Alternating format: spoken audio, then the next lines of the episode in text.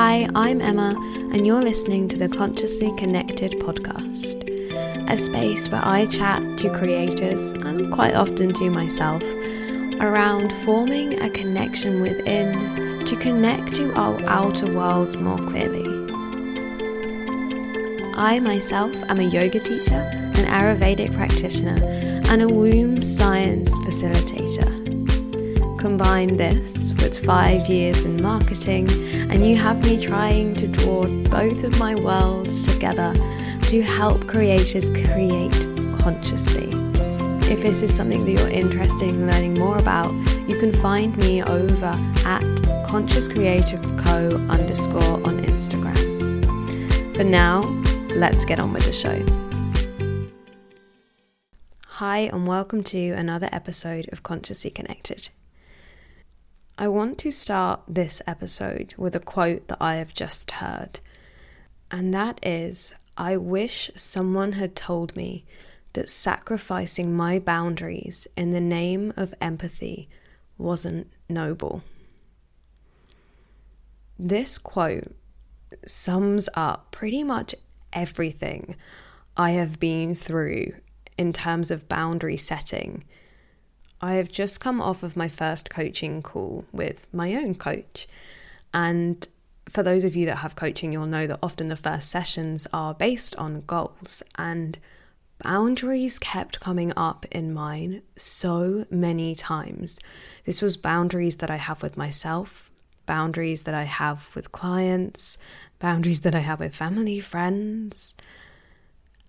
And it really got me thinking even though I have done so much work around boundaries in this past year, it's still something I really, really struggle with. And I love this quote because it says about how it's not noble to sacrifice our boundaries. And when I really think about why I have been, so why I've kind of been like overworking, over delivering, overexerting my energy in so many ways, it comes back to this not enough mindset and this kind of way of thinking that feels like I have to give as much as I can to fulfill the needs of others, even if that means sacrificing my own needs. At the start of this year, I read Fearne Cotton's Speak Your Truth book, and she gave such a funny example about setting boundaries. And she said about how her husband would say to her, I'm going to go and write my music this morning. And she'd be like, Yeah, okay. And then that night later on at dinner, like she'd be so frustrated all day because she can't just say when she wants to go and write because that's a boundary that she struggles to put in place. But her husband did that so easily and then something will happen later on in the evening at dinner. He'll do like the tiniest thing and she'll flip out about it. And it's really because she hasn't been able to set a boundary of like actually you know what? Like yeah go and write but i'd really like some time to go and write today too. They're both very talented creative people. But this example applies to so many of us. Like i know you've been in a situation where you have felt frustrated or resentful of somebody else and you kind of played the blame game of thinking that it's on them, which, yeah, maybe an element of it was, but it really comes back to the fact that you didn't set a boundary there, or maybe you set one and you went back on it. And coming out of my last relationship, this quote that I read at the start sums up entirely my relationship with boundaries in that if you listen to my podcast with Jessica, the attachment coach, you will have heard me speak about this on a deeper level, but saying about how me not setting boundaries, me not saying what I need, was an attempt for me to just give the other person everything that they needed. And what happened was that I ended up abandoning myself to the point that I couldn't be in the relationship anymore. And had I just communicated my needs, set boundaries, I'm not saying we'd still be together, but what I'm saying is that we probably wouldn't have spent that much time going through this kind of unfair dynamic of resentment on my part and frustration on their part because I just struggled so much, and they did too, to say what my needs were. And in that episode with Jessica, we really dive into the fact that women aren't really empowered to say their needs.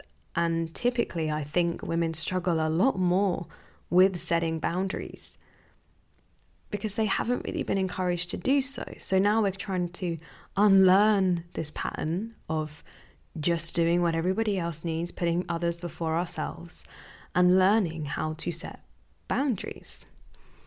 And this came up so much in my coaching today because this week I've had no concept of boundaries at all. Usually I'm really good. I speak a lot about this fence time that I have. Like my phone doesn't go on before eight in the morning and goes off before eight at night. Morning and evenings are very much ritualistic times for me where I just check in with myself, connect back within, and my work times are really quite designated. I make sure that I have time to do yoga and see friends and all of the things that I love, like all of the reasons that I built my own business. And instead, I seem to have fallen into this pattern of overworking. And it's not because I've booked myself in for too much work, it's really just like a mindset thing of feeling like I need to work all of the time. And speaking with my coach today, and we were saying about how this seems to have happened when I calculated my monthly earnings because they were high. they were high earnings. And all the time that I hadn't really kept track of what I've been earning that month, I'd been living so balanced. I'd really been in alignment a nice harmony between work and fulfillment and all of that stuff. And I felt so connected to myself. And as soon as I calculated my earnings, all of a sudden I had this huge drive. I was like, wow, I've not done enough to earn that amount of money. I need to be doing long nights. I need to make it look like I have earned this. Like I need to prove it to myself and to everybody else who's following my journey in any shape or form. And what this really comes from is this sense of not enoughness. And this desire to prove yourself really comes from not feeling like you're good enough, not feeling like you're worthy. And this is a narrative that I, and I'm sure many of you, have been told for so many years. Like working in corporate, I remember so clearly that, like, when I would go to leave at 6 pm, which was the time I finished, it would almost be like a glare of like, where do you think you're going? And be so many other people in the office that were staying. They were staying on. And at the time, I was an intern. And I was like, I'm not staying, right? I'm paid next to nothing. Like, I'm not spending my evening here. And also, I don't need to because I've got all my work done. Right? These other colleagues, I walked past their desk about five times today and saw them on Facebook, saw them reading news articles. I've done my work in this time, so I can leave on time. But that was frowned upon. Not working through my lunch break, like, dare I actually go and sit in the park and enjoy the sunshine, was frowned upon. And combine this with a lot of conditioning we're all being raised by a generation of people that very much did work the nine to five and felt like that was the only way of doing things. Needed to basically break their backs in order to make an income. And then that nine to five extended, kind of more like an eight till eight way of working, to the point that people reached burnout, quit, and are now starting businesses like the one I've just started, which is definitely my story. And yet, when we come into that space, the whole reason that we've started this different business is because we wanted escape that way of working. And yet, when we come into it,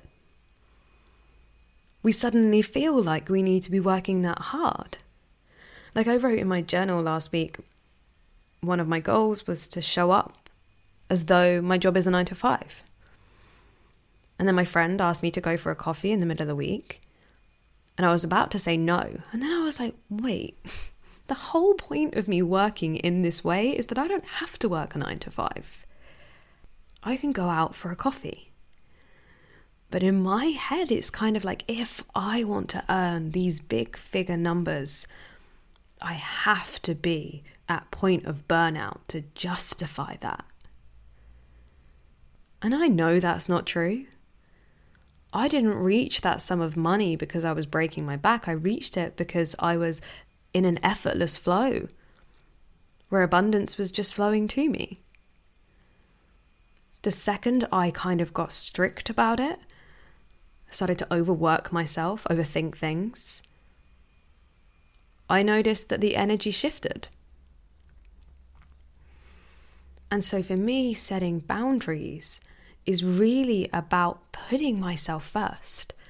I say this to clients all of the time. The energy that you are in is what a client will mirror. So, like, if you're in a scarcity mindset, a client's going to come to you in a scarcity mindset. Like, if you're not sure that your offerings are worth a certain amount, your clients aren't going to be sure that they're worth that either. And so when we set boundaries around our energy, around our time, around our thoughts, even, being aware that we can choose the way we think, we start to work in a way that is consciously connected. And one of my kind of fieldwork tasks from my coaching today was to really have this fence time, and I've spoken about this before because my counselor always says it to me about the importance of having fence time where you don't need to be working, you don't need to be doing anything, you don't want to be distracted. You just allow yourself to be. And if you feel called to create in that moment, great. If you want to sit and read your book, fine. You want to go on a walk, do it. But it's this scheduled time that is even in your calendar that is just time for you to be. Like, that is an example of setting a beautiful boundary that is going to form so much more of a connection with yourself, and that will resonate throughout your entire business. Boundaries with clients is a big one as well. Like, we aren't used to believing that what we are offering as soul led business owners is of value. So, we're likely to have this greater sense of urgency to really try to prove ourselves creating this boundary of this is when I'll show up for you, this is what I will offer you. And just being safe in the knowledge that that is more than enough. And if for a client it isn't, you can have a communication about that. You don't need to go straight in with overachieving because then that is what will be expected of you.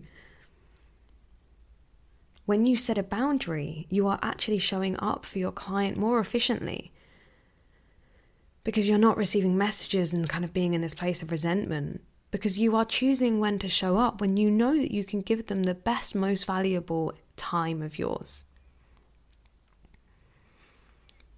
Setting boundaries with the people we love is so important. Perhaps this is something we feel harder. Like maybe it's easier for you to set a business boundary, but setting it with the ones you love is more difficult. But the thing I always say to that is those that love you will respect your boundaries. There may be times when they won't understand them, but they'll take time to acknowledge them and respect them. And if they're unable to do that, that's a whole other conversation that you need to have because your boundaries are important. Your boundaries are what help you form this conscious connection to self. And if your lack of boundary setting has been coming from this place of you feeling like you have to show empathy, like this quote is saying, like listen to its words. It isn't noble. Because when you abandon yourself, you always end up abandoning everyone else in your life as well. You end up abandoning your business you end up abandoning your chances of reaching your dreams.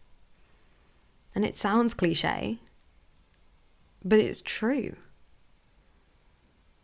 Often we set boundaries because we think we are doing a good thing. But I have learned many times now that often it's the total opposite. We end up getting burnt by our lack of boundaries, which then naturally allows that flame to spread to everybody else in contact with us. And so I invite you to really think about how you can set more boundaries in your life, how you can honor them more effectively, and how you can really feel safe to create them. Reminding yourself that sacrificing boundaries in the name of empathy isn't noble. Thank you so much for listening to this episode. Thank you so much for listening to this podcast. If you would like to come and connect with some fellow conscious creators, you can find me at Conscious Creator Co underscore. And if you would like to work with me on a one to one or a group capacity to help you find that conscious creation that I know is sitting within you, then you can book a free 15 minute call with me in the link in the show notes. I hope you have a consciously connected day.